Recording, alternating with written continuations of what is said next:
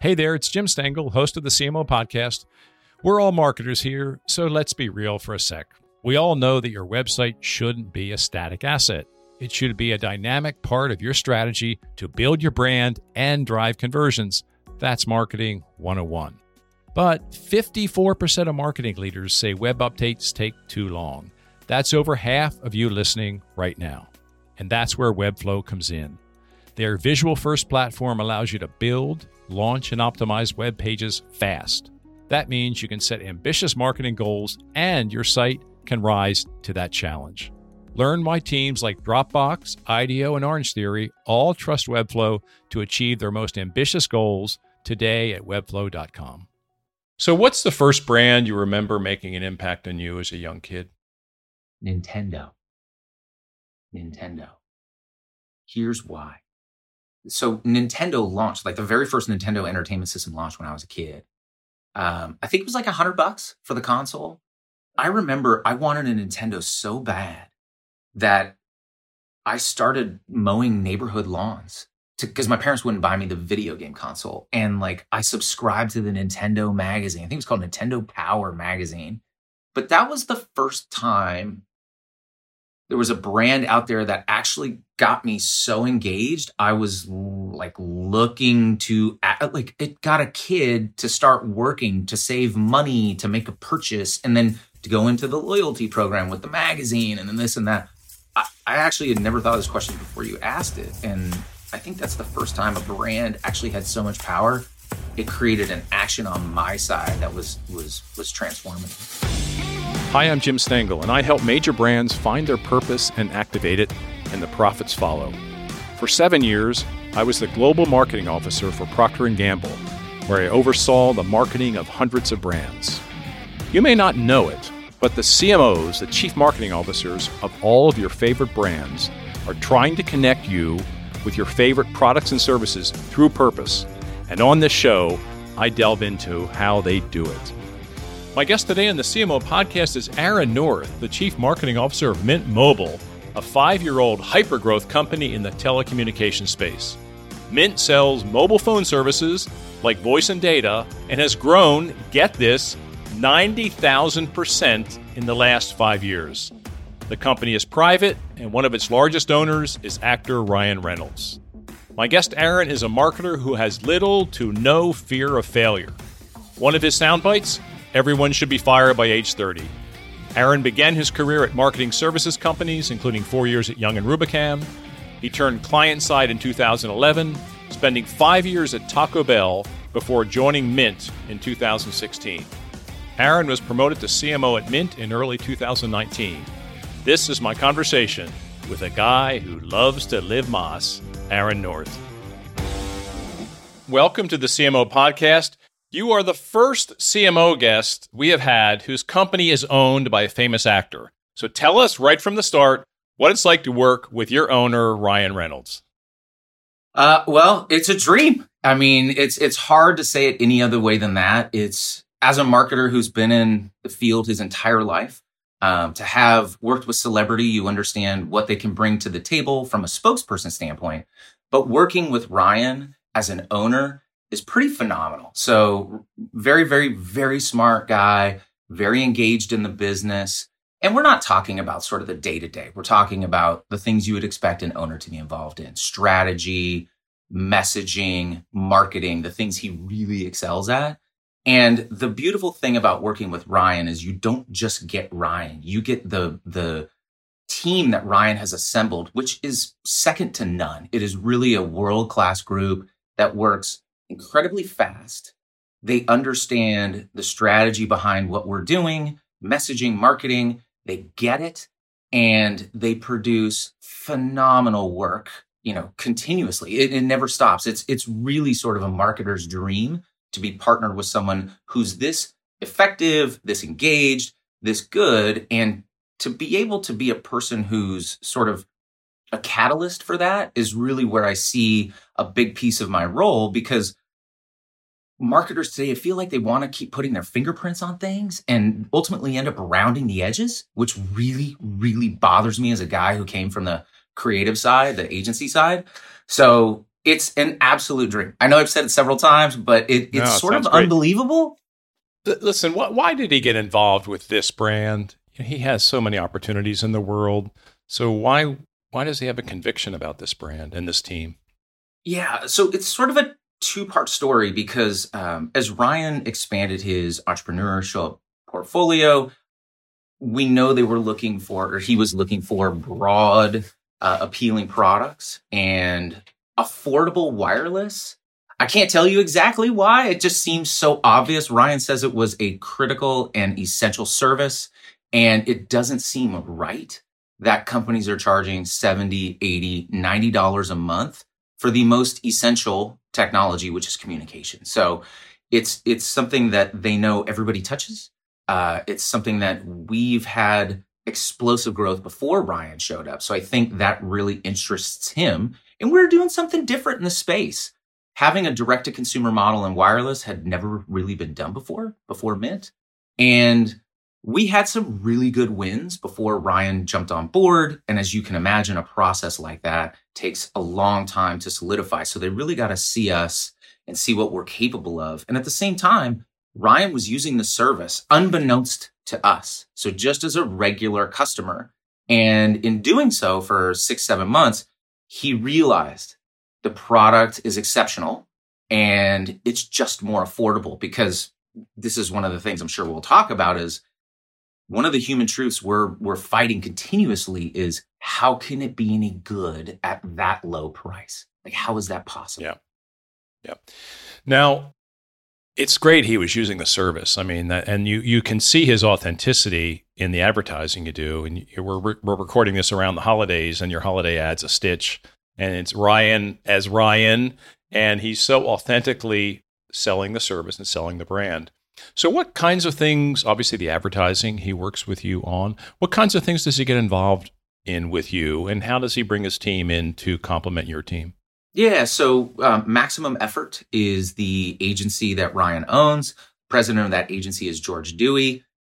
Phenomenal. I mean, you can't really call him a creative, even though he's got 25 years as a CD. George is special. He's a level above that. So we have an AOR arrangement with Maximum Effort, and it's really interesting because what we do, and right now we're just wrapping this up for 22, is we do annual planning.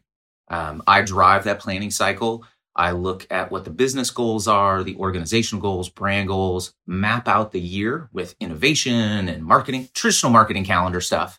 Then we walk as a team through it, understanding media spend, approach, innovation, marketing messaging, primary, secondary. They align, and then we sort of just go. And the really great thing is we have a suite of agencies for Mint, including our own in-house agency we call Full Bars, which... Very good. Yes, thank you. A little nod. So our team is working on things that are internal facing and infrastructure. You might talk about web, D2C, some banner ads, search, et cetera, things that may take a longer lead time. But from a communications perspective and a positioning perspective, we'll work with them way upstream. So that way... When we launched Unlimited, I think that was last year, we launched it, but we launched it in a very minty way. And the way was, there's a secret out there that you don't actually need unlimited data. It's like an unlimited gas card. Who can drive unlimited? Yep. But that's the industry. It's selling this idea that you need it, and there used to be overages and this and that. So we want to launch Unlimited. My team, Dewey, Ryan, we're all talking about how we do it in a minty way. We come up with this hook called Unlimited, which is actually the unlimited plan you don't need. And the brand actively tries to trade you down. So you come to us from a Verizon. The Unlimited program is all messaged and positioned around this is a product you don't need. At the end of 90 days, you get a voicemail from Ryan. And that voicemail says, "No, you're only using 6 gigs of data a month. You've been doing this for 3 months straight. Save more money by switching down." So we build the marketing into the product way upstream, which is phenomenal because I think those are some of the best products and services and programs you can launch because You don't have to force fit the marketing into it. The marketing is built in. And having Ryan, George, and the team way upstream allows us to build the marketing in at the product level. But then when it comes time to do communications, we have this massive creative freedom because we know we don't have to try and sell something. We just have to make you aware it exists. And because it's got such a strong consumer benefit, it kind of sells itself. Yeah. There's so many lessons in what you just said there, and we're going to get into some of that in a moment. But this idea of personalization at scale, using your data to be very consumer-centric. You don't need this, maybe scale down to this. So it's a really, really disruptive voice and approach in this industry. And his authenticity adds so much. You can feel it. I've got to be honest because, we track all this. We do consumer insight studies. We know what we call the Ryan effect on the brand, and it's fantastic. So when you have someone that has a lot of authenticity and has a very unique and strong brand voice, you cannot destroy that. And that is something we are also very sensitive of, is that this is Mint Mobile, not Ryan Reynolds Mobile, but the Ryan Reynolds brand. You have to respect what it brings, and you have to respect how you treat it as well. And I think we do a really good job of balancing the two. It's really impressive the way he engages and the way he activates with just everybody. The guy is very approachable, and he's out there on Twitter and sort of mixing it up with the world. We love it. Listen, you've been on this brand about 5 years. You've seen unbelievable growth. Higher growth than most people we have on this show. And I know you're a student of startups that take on iconic companies. I know you've studied Warby Parker, Dollar Shave Club, Casper, many, many others. You're in a really unique seat, and I think we could learn a lot. You've studied how other upstarts have taken on big companies. If you were to advise me and our listeners on the lessons you've learned about taking on deep-pocketed, smart, big competitors, what would those top lessons be? So I think, I almost want to write them down because I think there are a couple of points here. But the first would be outside-in thinking. It's something I brought to this organization. I brought to this brand. I've never worked in telecom. And in my history, I actually like to work on different services, products, and brands and different categories because it's just more interesting to me. And for a long time, that really hurt my career, right? Like I couldn't get that big, high-profile gig because I didn't have 15 years of automotive experience. That's fine. I just took a different approach, but having outside-in thinking really allowed us to ask questions of why.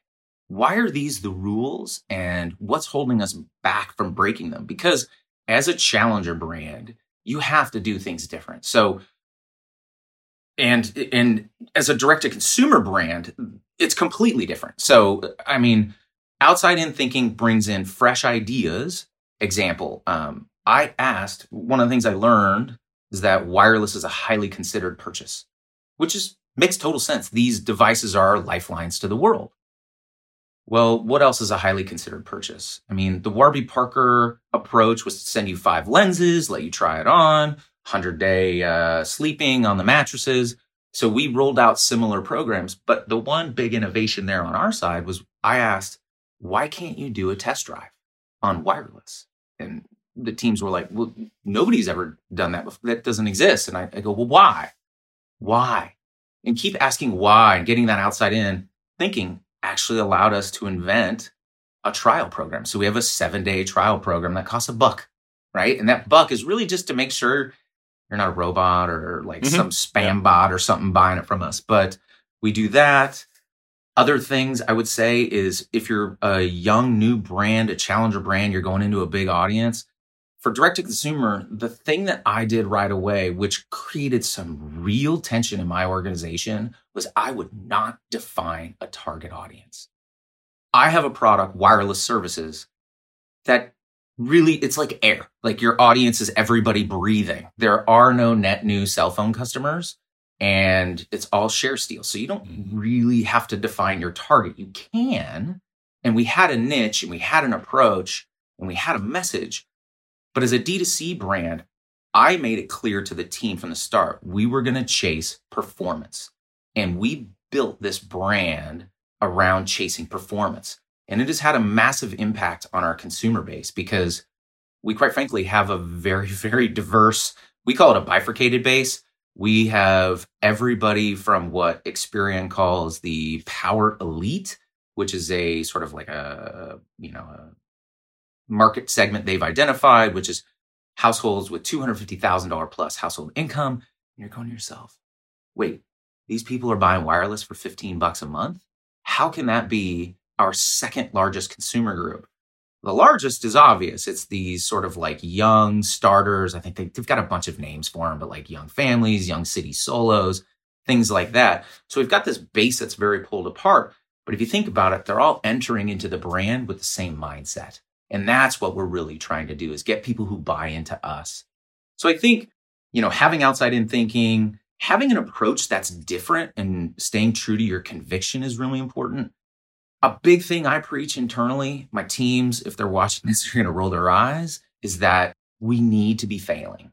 It is something I preach all the time, and I'm very passionate about this, because people who don't fail aren't pushing hard enough, and that infuriates me. I hate status quo. I hate beat year ago plus 5%. That to me is poison. So I am constantly challenging the teams, and the teams now are challenging me to break my comfort zone and try these new things. And it's not just brand messaging. It could be media. It could be CRO, conversion rate optimization testing. It could be anything. And having that sort of like fresh mindset really drives a lot of what has been successful for Mint and helped us grow at that 90,000% mark, which doesn't even seem real saying it out loud. I have to be honest with you. It just feels ridiculous. But to see hyper growth going almost vertical, it's just baffling. Now, we're going to get into your culture and the creative element of your culture in a moment. But I want to follow up on something you just said. You have a bifurcated audience. You don't target. But I know you believe in using archetypes to get at a brand positioning. And you do have a distinctive voice. There's no doubt when I see messaging from Mint, it's very different from AT&T or Verizon or any T-Mobile or any of the other competition. So tell us a bit. You're not targeting, but you do have this voice that obviously is appealing to people. So tell us how you arrived at that. Did you use archetypes? Give us the backstory on the brand voice. We did. Actually, you know, coming from Taco Bell, we sort of lost our way. Now, when I got there, the brand had been repositioned by the competitive marketplace. And one of the big projects I worked on when I first got there was the repositioning of Taco Bell. Doing that introduced me to just some of the smartest people I've ever met from a positioning standpoint. Ken Munch was the head of strategy at Draft. He's the CMO. Excuse me. Either that or the global head of strategy for Yum, but a brilliant marketer, and really educated me on archetypes, positioning, et cetera, because at the agency, you may have a creative muse, but not every time a strategic positioning. So got very involved in archetypes. When I got here and we were building Mint from the ground up, we absolutely knew we needed to be the outlaw. That was straight from the start. When we had no Ryan for three and a half years, it was really important to have a distinctive voice. So we went with the outlaw. And I'll tell you, the outlaw has had a hint of shift to it as we've added Ryan to the mix, because we were a bit more abrasive at the beginning. Fun, but abrasive in maybe sort of like the static elements, because we knew we had to cut through. Now we're adding a bit more humor, a bit more fun, a bit more light to the outlaw archetype.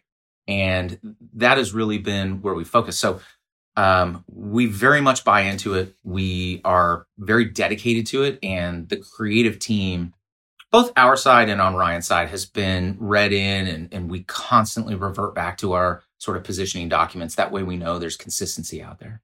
Yeah. We've all been there. You spend millions of dollars each year driving traffic to your company's website, and then the results come in and they're just not what you hoped. On top of that, 81% of marketing leaders say website ownership is a challenge. So what do? Well, you switch to Webflow. Let me tell you why. Webflow's visual-first platform empowers your team to own your company's most valuable dynamic marketing asset, your website.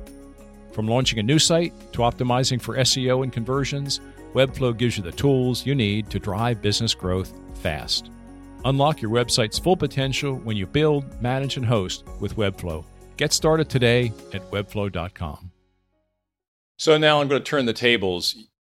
I'm going to pull you out of your current job and put you into a job at one of the big companies. So let's put you into P&G or Ford or Samsung, or you pick one.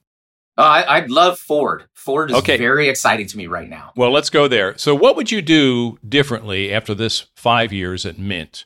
Because you have worked with big brands in your career.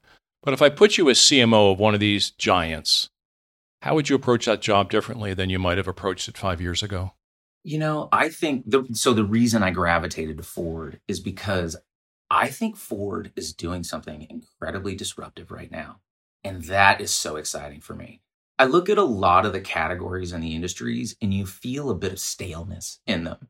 And as a marketer, for me personally, as a marketer, that is boring and not fun. Ford, with the electrification of their fleet, I mean, they've got the Mustang out there. They've got the F-150 coming. I would tell them it's time to really be transformational in their go-to-market, right? Not only marketing, but how they're bringing this product to consumer. I know they have unions. I know they have dealers associations. I worked at agencies with automotive clients in the past.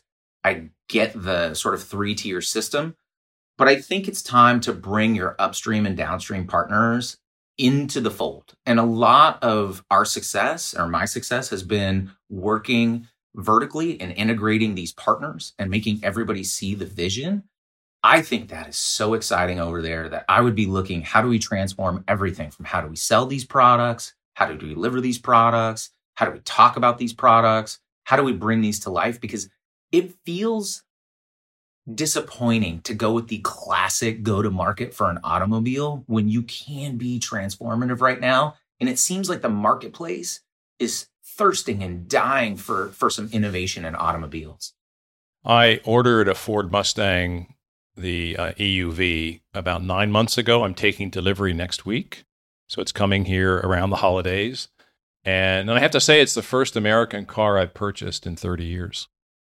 And it's because of the values of the company, the product they're delivering, and to be part of the future, right? But I'm going to walk the talk, you know, I'm going to go electric, and I can't wait.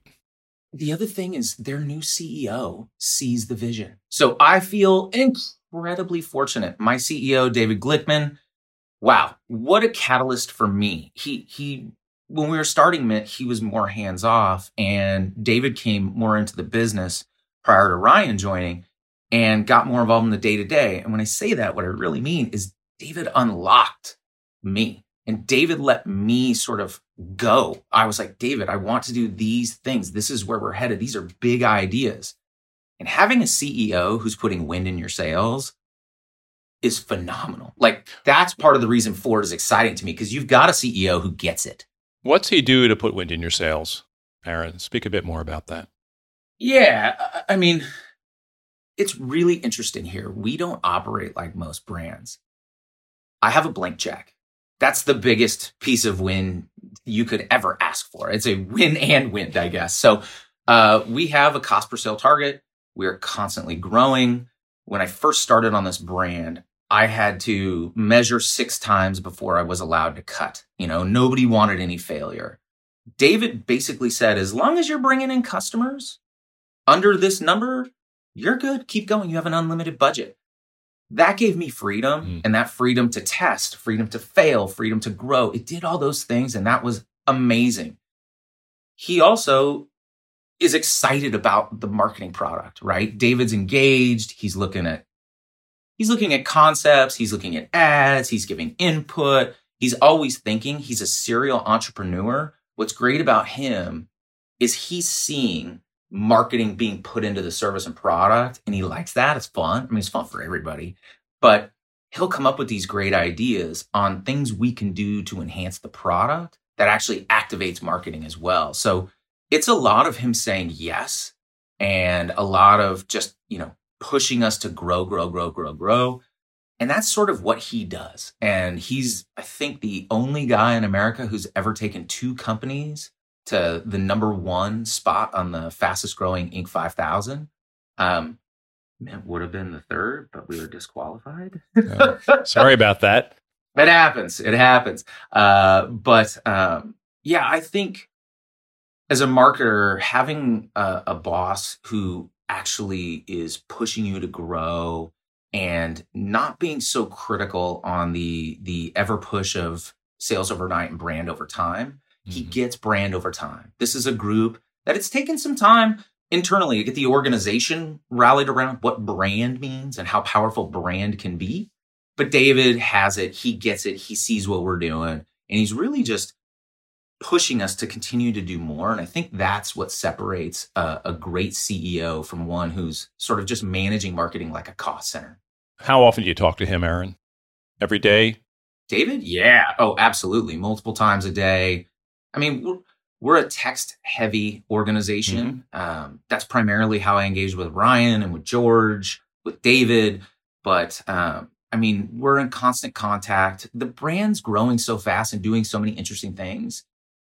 You sort of feel like that person who's juggling all those plates that are spinning in the air and doing all that. I can think of a dozen occasions where something enormous happened in a day and we're sort of on the phone at 3, 4, 5 p.m. coming up with solutions, and they're activated in the next 48, 72 hours. I mean, we work exceptionally fast. And I think that's another thing that building a nimble organization has really allowed us to do some interesting things.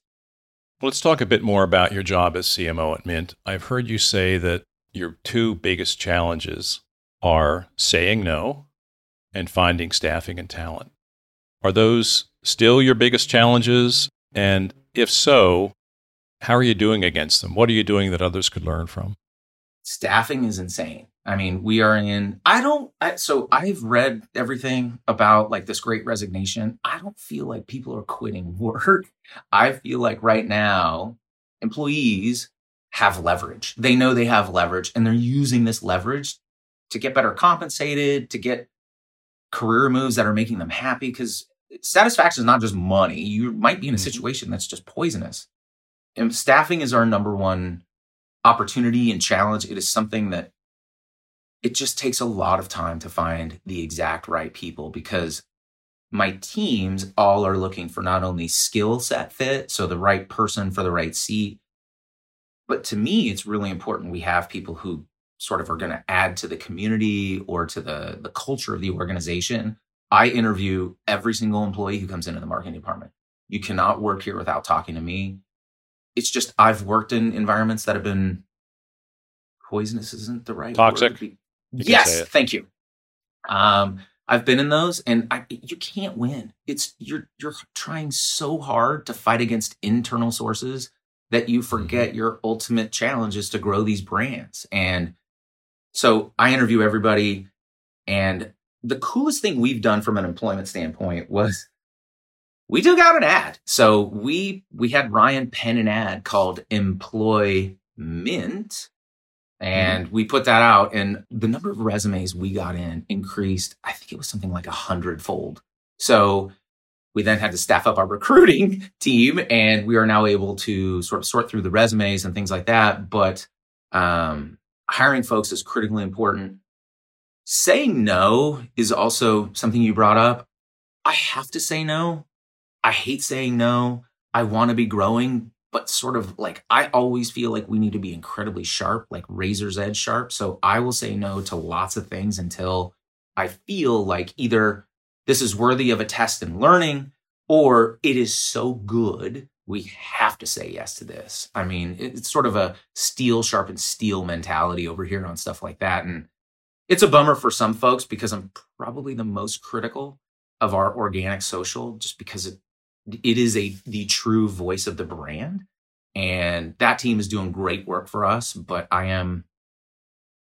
it's one of those where it's sort of a bloodbath. You're going to see 20, 30 different copy or, copy art concepts before you get something that wins. And I don't really want to apologize for it because I think it's important, but I know it makes it tough for that team.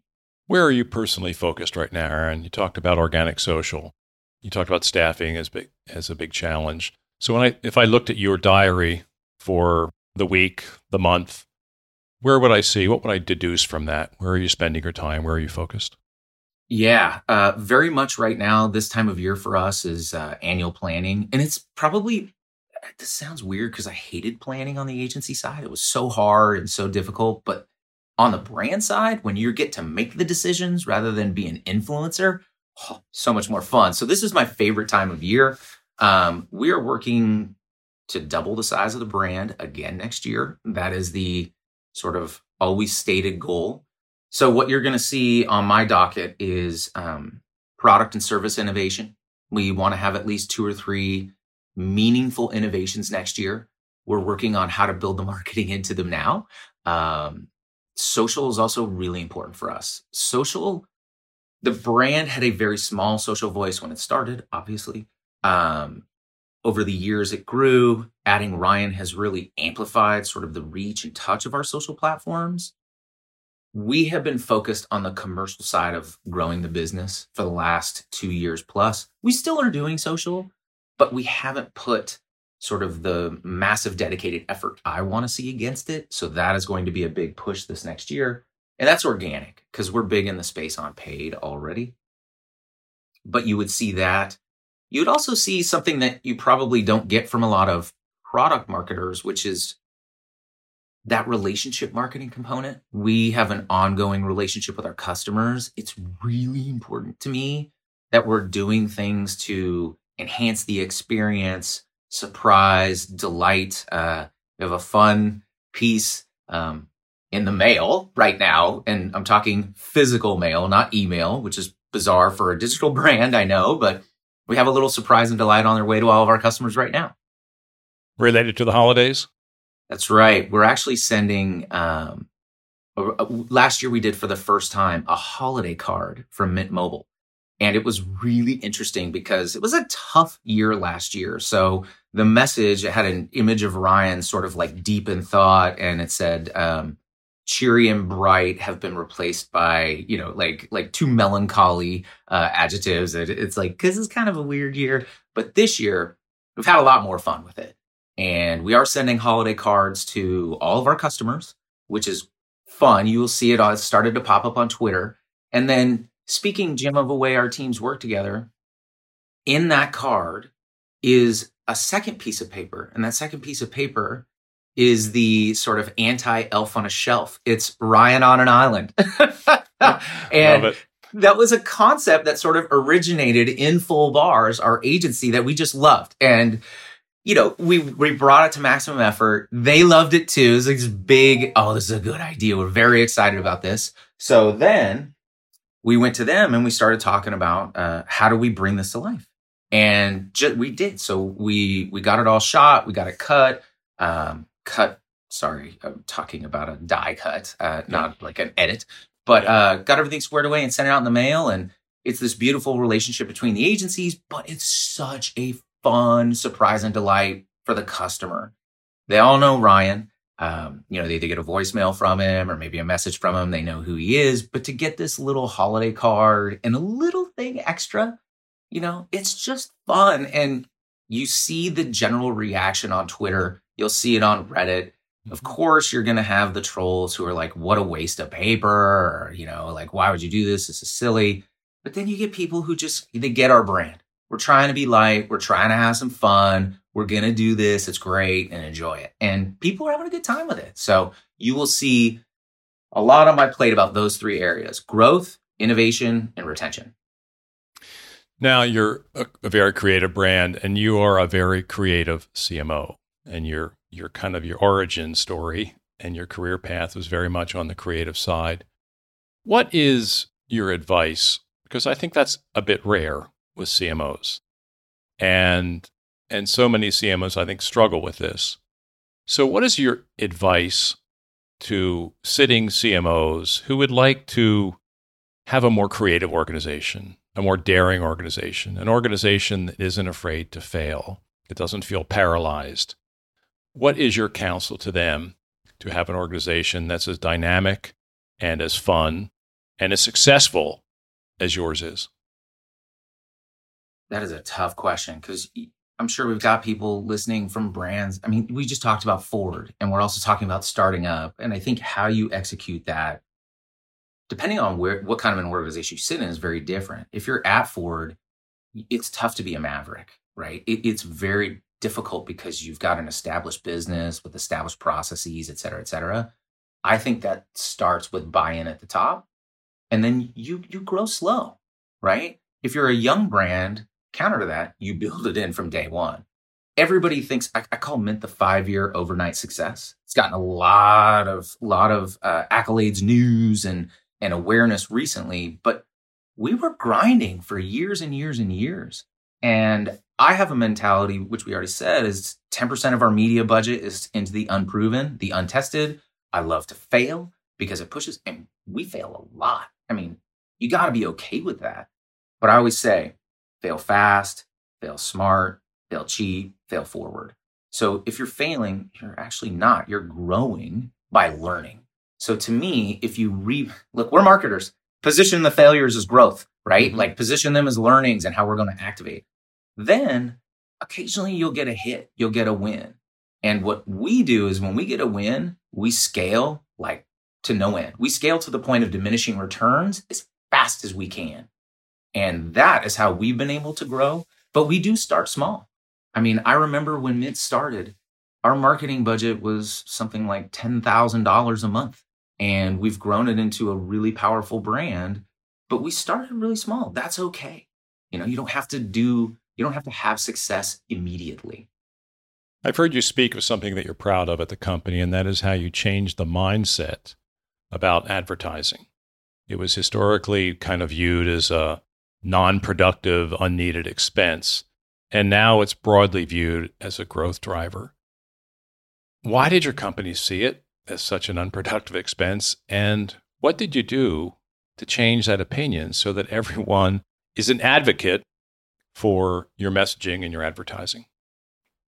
Well, we're actually a house of brands. So I don't think a lot of people know that. Mint is the flagship brand, but we have a couple others. I talked about how David took 2 other companies to the fastest growing. One of them was Ultramobile, which is the sister brand in the same company.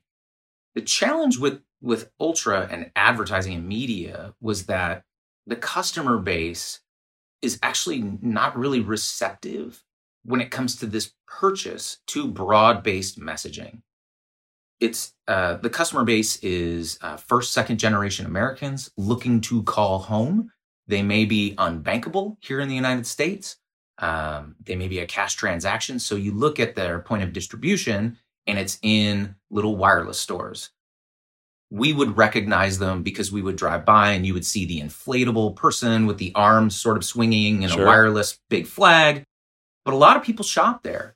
And anytime we tried to grow through media or marketing outside the 4 walls of those buildings, it was simply an expense. It was very, very difficult to grow there.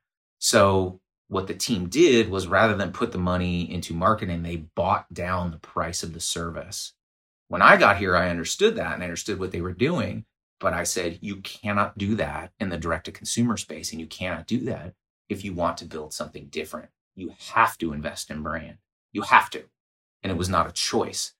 But we started small again, and we grew that over and over. And people caught religion here after we did our first attitude and usage study. So I brought, research was not a thing here. It was instinct and gut. And look, that can get you a long way. That actually can help you build a very successful business. I felt like there was a need for professional management, and professional marketing management includes consumer insights. So we stood up a small team, and that team started executing attitude and usage studies. And our A&U really showed us how people who were buying into the brand were willing to give you a pass on mistakes or errors. And we saw that. And we also were, this is a unique brand in the sense that we've been around since day 0 and Reddit. So the product was, you buy wireless online, a very novel concept at the time it launched. Nobody was selling wireless online. You couldn't even get it on AT&T's website. They told you through chat to go to a store. You physically could not buy it.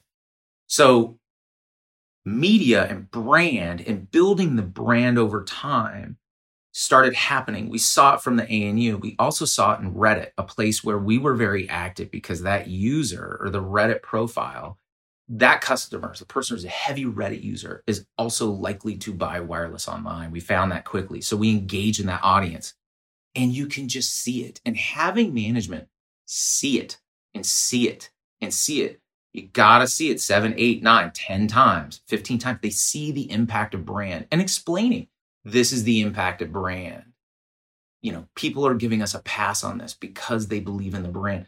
Showing that really changed the mindset here. To the point now where we have a monthly brand tracker that goes to the executive team. We do ANU studies twice a year. We're doing a lot of consumer research that shows the power of our brand. And having that, having the management team buy into it, pre-Ryan, actually has like really expanded our opportunity now because we can see the impact of Ryan on brand score. And now the team really gets it and they want to supercharge brand because they understand that brand is driving growth now, right? So didn't happen at day one, didn't happen at day zero, but much like everything in life, continuous improvement, continuing to sort of pound the rock, you will get there. And now it's reaping rewards for us, which is really great. The lesson in that is you leverage data, you leverage consumer data, you share the data. You didn't operate in a silo.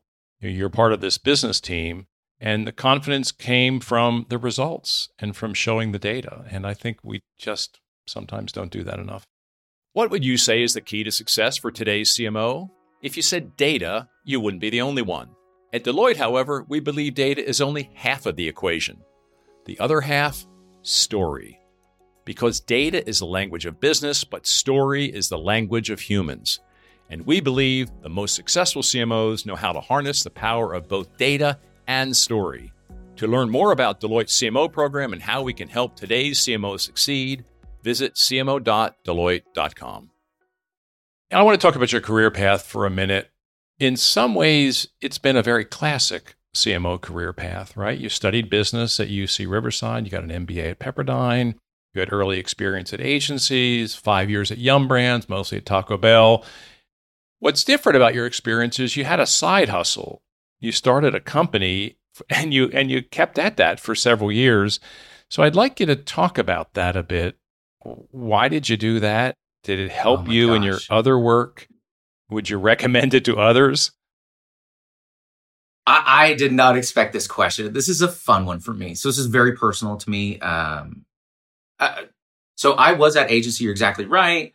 I was at Ryan Partnership, which was in Los Angeles, getting my MBA at the time. I was the only person at the time in our office in the agency to get my MBA or have an MBA. I felt it critically important for me personally. I sort of knew the agency model wasn't for me as well, and I wanted to jump to the other side. But while I was in school, my last semester of grad school at Pepperdine, I was in an entrepreneurship class where you're writing business plans and doing all this. And the person who ran that class was the head of Skunk Works at Xerox for many, many years. I wrote the business plan at the time, the positioning of it was a super premium cocktail mixer. And Patron and Grey Goose were sort of all the rage at the time. They were absolutely on fire. And the concept was, why would you mix a premium spirit with a shelf mixer? So we invented the first super premium organic cocktail mixer.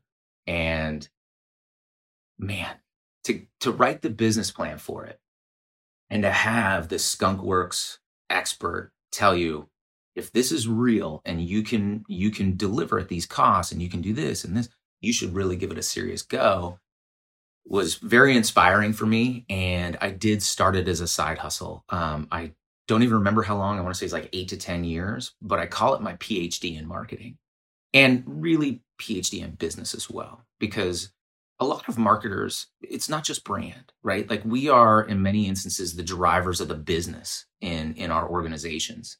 And for me to have to learn everything, it was just two guys, okay, me and a partner, and our flavor profile was ginger.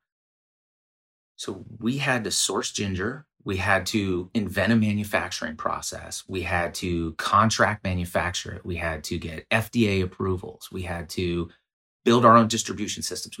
I was literally loading ginger into a grinding machine, you know, and like, it was just such an experience. I highly recommend it for the learnings. Highly recommend it. It was just, it also, I'm an entrepreneur, so it really sharpened my skill set on my problem solving abilities because there's no one there to help you. And I think it, had I not had that experience, I would not have been successful at Ultra and Mint because when I came here, it was small. Mm. So it really showed me how to survive in a world of, you know, imperfect knowledge and no help or very limited help. So I'd recommend it. Don't do it while you're in grad school and working at an agency. It will kill you. It will kill you. I do not recommend that. I had no life balance. I remember that was a miserable time for me. I was 4 hours on Sunday was the only personal time I had working in an agency. It's 70, 80 hours a week, going to grad school and starting a business is miserable. So highly recommend it, but just, you know, make sure you've got enough time for it. It worked out in the end. Hey, you went to Taco Bell and you stayed there for 5 or 6 years before coming to Mint. It's a very, obviously that's a brand that is very successful over the long term, has great creative chops, has a great string of leaders who've come out of that brand who have gone on to amazing things. So how did that time influence you today, Aaron, the leader you are today? It was massive. I think scale and confidence are the two things that I learned the most there. One, my boss at the time, Tracy LaRocca, she's fantastic. She really pushed me to trust my instincts. It's always weird talking about yourself, but I think I'm a really good marketer. But you start to second guess yourself when you get to the scale of a Taco Bell. I asked in my interview there to the CMO at the time why they don't have a lobster taco. He said, he was Australian, might. You know, if we served a lobster taco, there would be no lobster left in the ocean. Yeah, right. That's how big we are. So I had never seen scale like that. And that kind of scale should, I think, out of respect, breed some fear into your decision-making process. She was exceptional in saying, just you got to trust your gut. Be smart, but trust your gut. That was critically important. And then to have an opportunity to have massive budgets and really push and grow. And we were doing cool stuff at the time. I was there for the rebrand and Live Moss. I was there for Doritos Locos Taco. I was there for breakfast where we used Ronald McDonald. By the time Ronald McDonald hit, I've been there several years. I remember being in the creative meeting where that was the first concept pitched of 3. And I basically said, you don't need to stop the meeting and said, you don't need to present anything else. This is what we need to make. And everybody's sort of looking at me, and they ... If legal will approve it, right? Like, so. No, I remember that well. And in many ways, that's the challenger brand attitude, right? It was. And that's how we sort of attacked it, because we used to say we're a taco stand in a burger world. Say for a minute for our listeners what that was, the Ronald McDonald idea. Oh, yeah, absolutely. So the truth is that McDonald's dominates breakfast, fast food breakfast. Burger King had been chipping away at them for decades, and Taco Bell had failed every single time. It's Taco Bell because of scale, always market test before you go national launch. So every single breakfast concept failed. Finally, the product team developed these amazing products, which was basically American breakfast wrapped up so you can take it on the go. I mean, a crunch wrap was eggs, bacon, cheese, and a tortilla. Tortilla is a substitute for bread. But the insight around it was that people were scared of Taco Bell breakfast, and we needed to really hammer home this idea of traditional American. So we thought, or the agency thought, I cannot take credit for this at all. The agency said, why not have Ronald McDonald endorse Taco Bell breakfast? So we went out and called, I think we called like 250 people in America named Ronald McDonald, got about 25 of them to show up for what they thought was like a documentary on people with famous names. And they showed up and they were in this, it was a surprise ad concept. So they sort of showed up and they were introduced to this product, and we cut these phenomenal ads, like just so good, saying, you'll never believe who's excited about Taco Bell breakfast, Ronald McDonald. And sort of the ads took off from there. Yeah, it's a fabulous concept. Let's move to the creative brief, Aaron. And the first question is, you think everyone should be fired by age 30. Yeah. Were you fired by age 30? Close. Yeah, close. Why do you say everyone should be fired by age 30? Well, this is going to be me harping that message again. So many people are trying to play it safe out there. That's a problem in marketing. We need to be taking more calculated risk. And if you're not pushing, again, I don't think you're trying hard enough. So I say, if you haven't been fired by the age of 30, you haven't tried hard enough, because you should be pushing concepts or pushing ideas that are making people feel uncomfortable. And that can put your career at risk.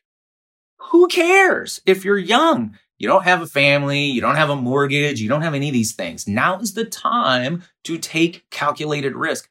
Bet on yourself. I mean, even Warren Buffett says the best investment you can make is in yourself. As a marketer, that investment is in creative thinking and creative ideas.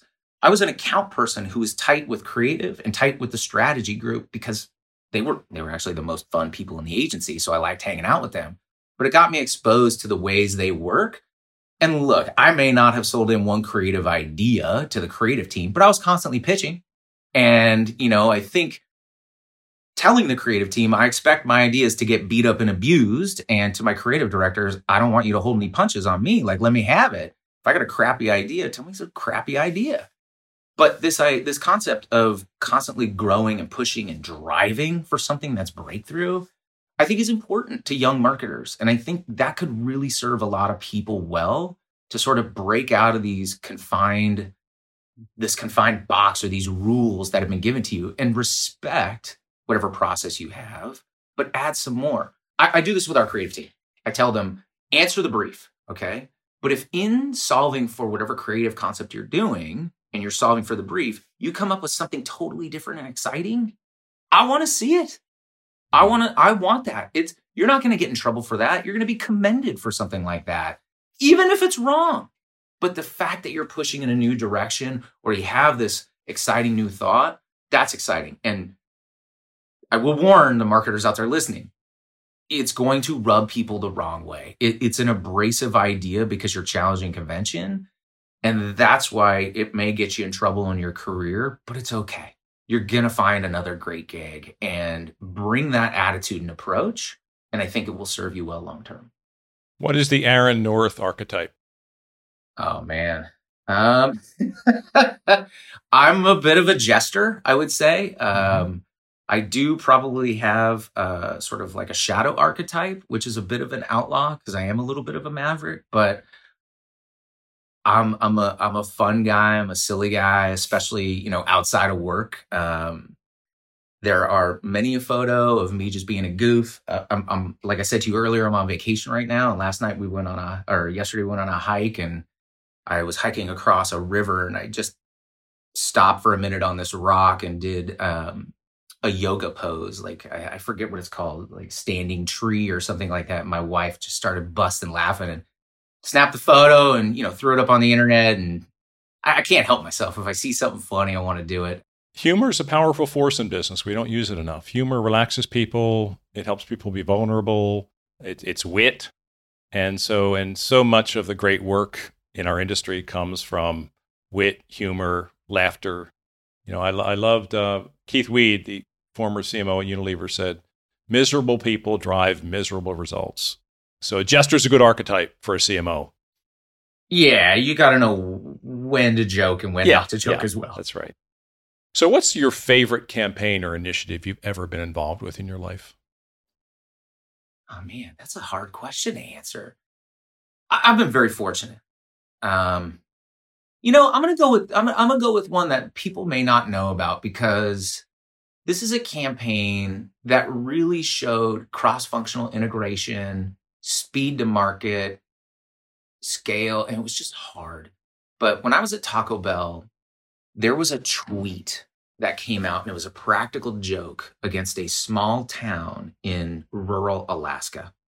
The tweet was by sort of like a local jokester. And he said that they were getting a Taco Bell. You're not getting a Taco Bell in rural Alaska. It's just not happening. But the town got excited, and it sort of hit, I think it hit the AP Newswire, or somebody in our social team found it. I think they found it in social, and then it started to maybe percolate, but we heard about it. And we were like, this is so neat. So we went to our agency, Draft at the time, Draft FTB. We said, look, there's something here. We don't know what it is. Concept over the weekend. They did, and they came back Monday with what we called Operation Alaska. And Operation Alaska was us airlifting a taco truck into rural Alaska and bringing free Doritos Locos Tacos to this town.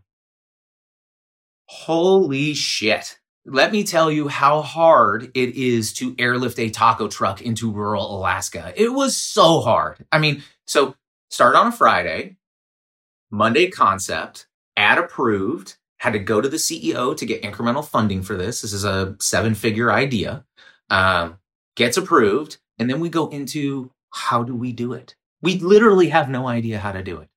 We have to find a truck. We have to find a way to airlift it. We have to be safe. We have to do all these things. Oh, and by the way, we're going to shoot it all and then immediately stick to creatives on a flight back, editing in the air, because we want the ad like sort of as fast as humanly possible.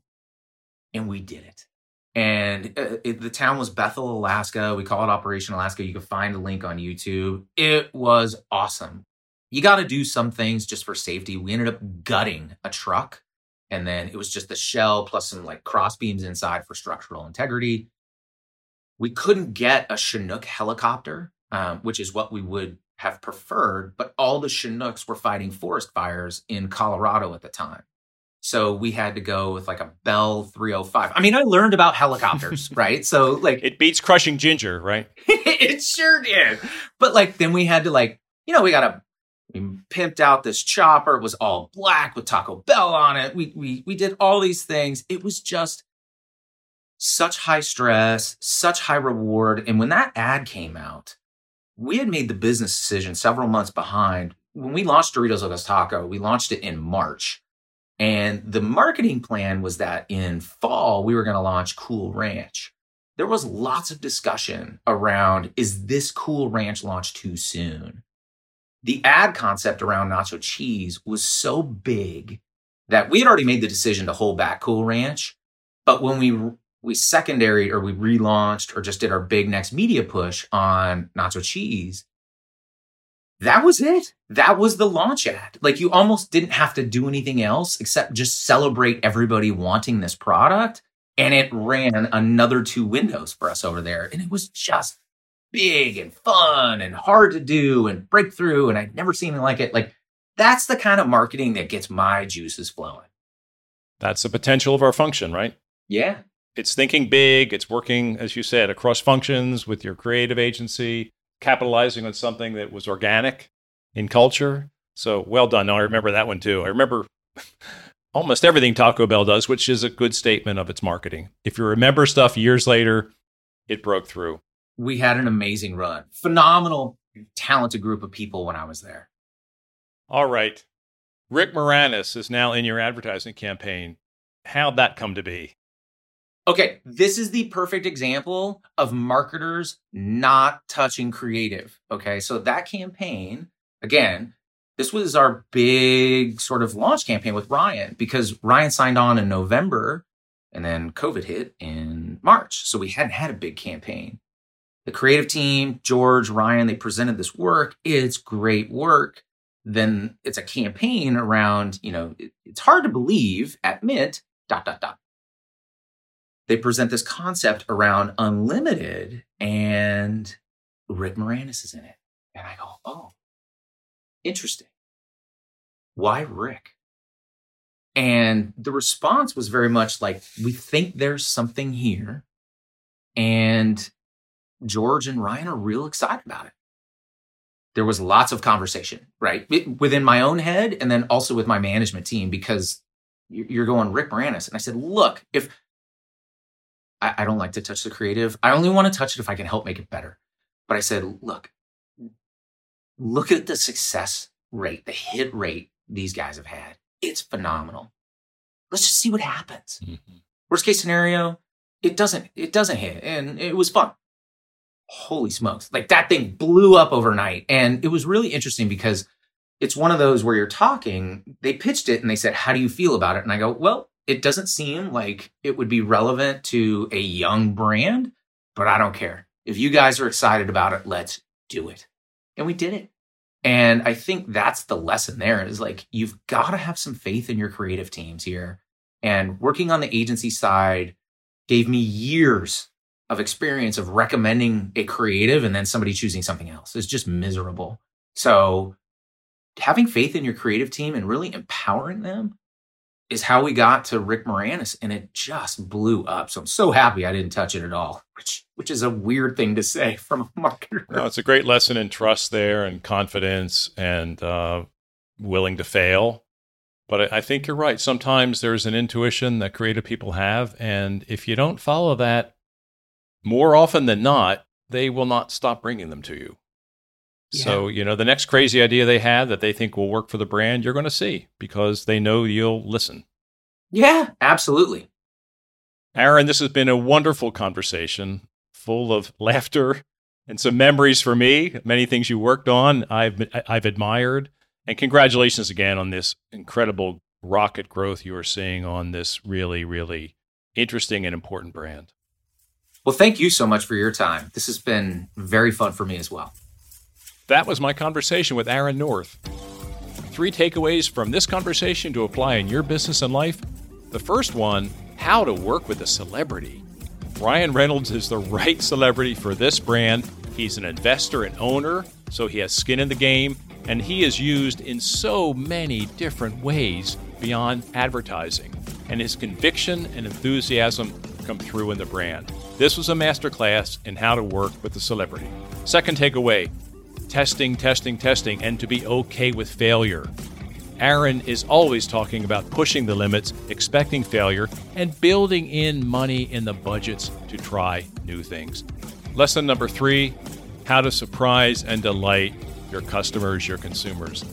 There are so many examples from this brand in thinking about their consumer's life and how to come into it in a delightful way, a surprising way, a fun way. And when you do that over and over again, your customers, your consumers come to respect you, love you, and be an advocate for you. That's it for this episode of the CMO Podcast. If you found this helpful and entertaining, I would be so grateful if you could share our show with your friends. And I would be super happy if you subscribed so you can be updated as we publish new episodes. And if you really want to help, leave us a 5-star rating and a positive review on Apple Podcasts or wherever you listen.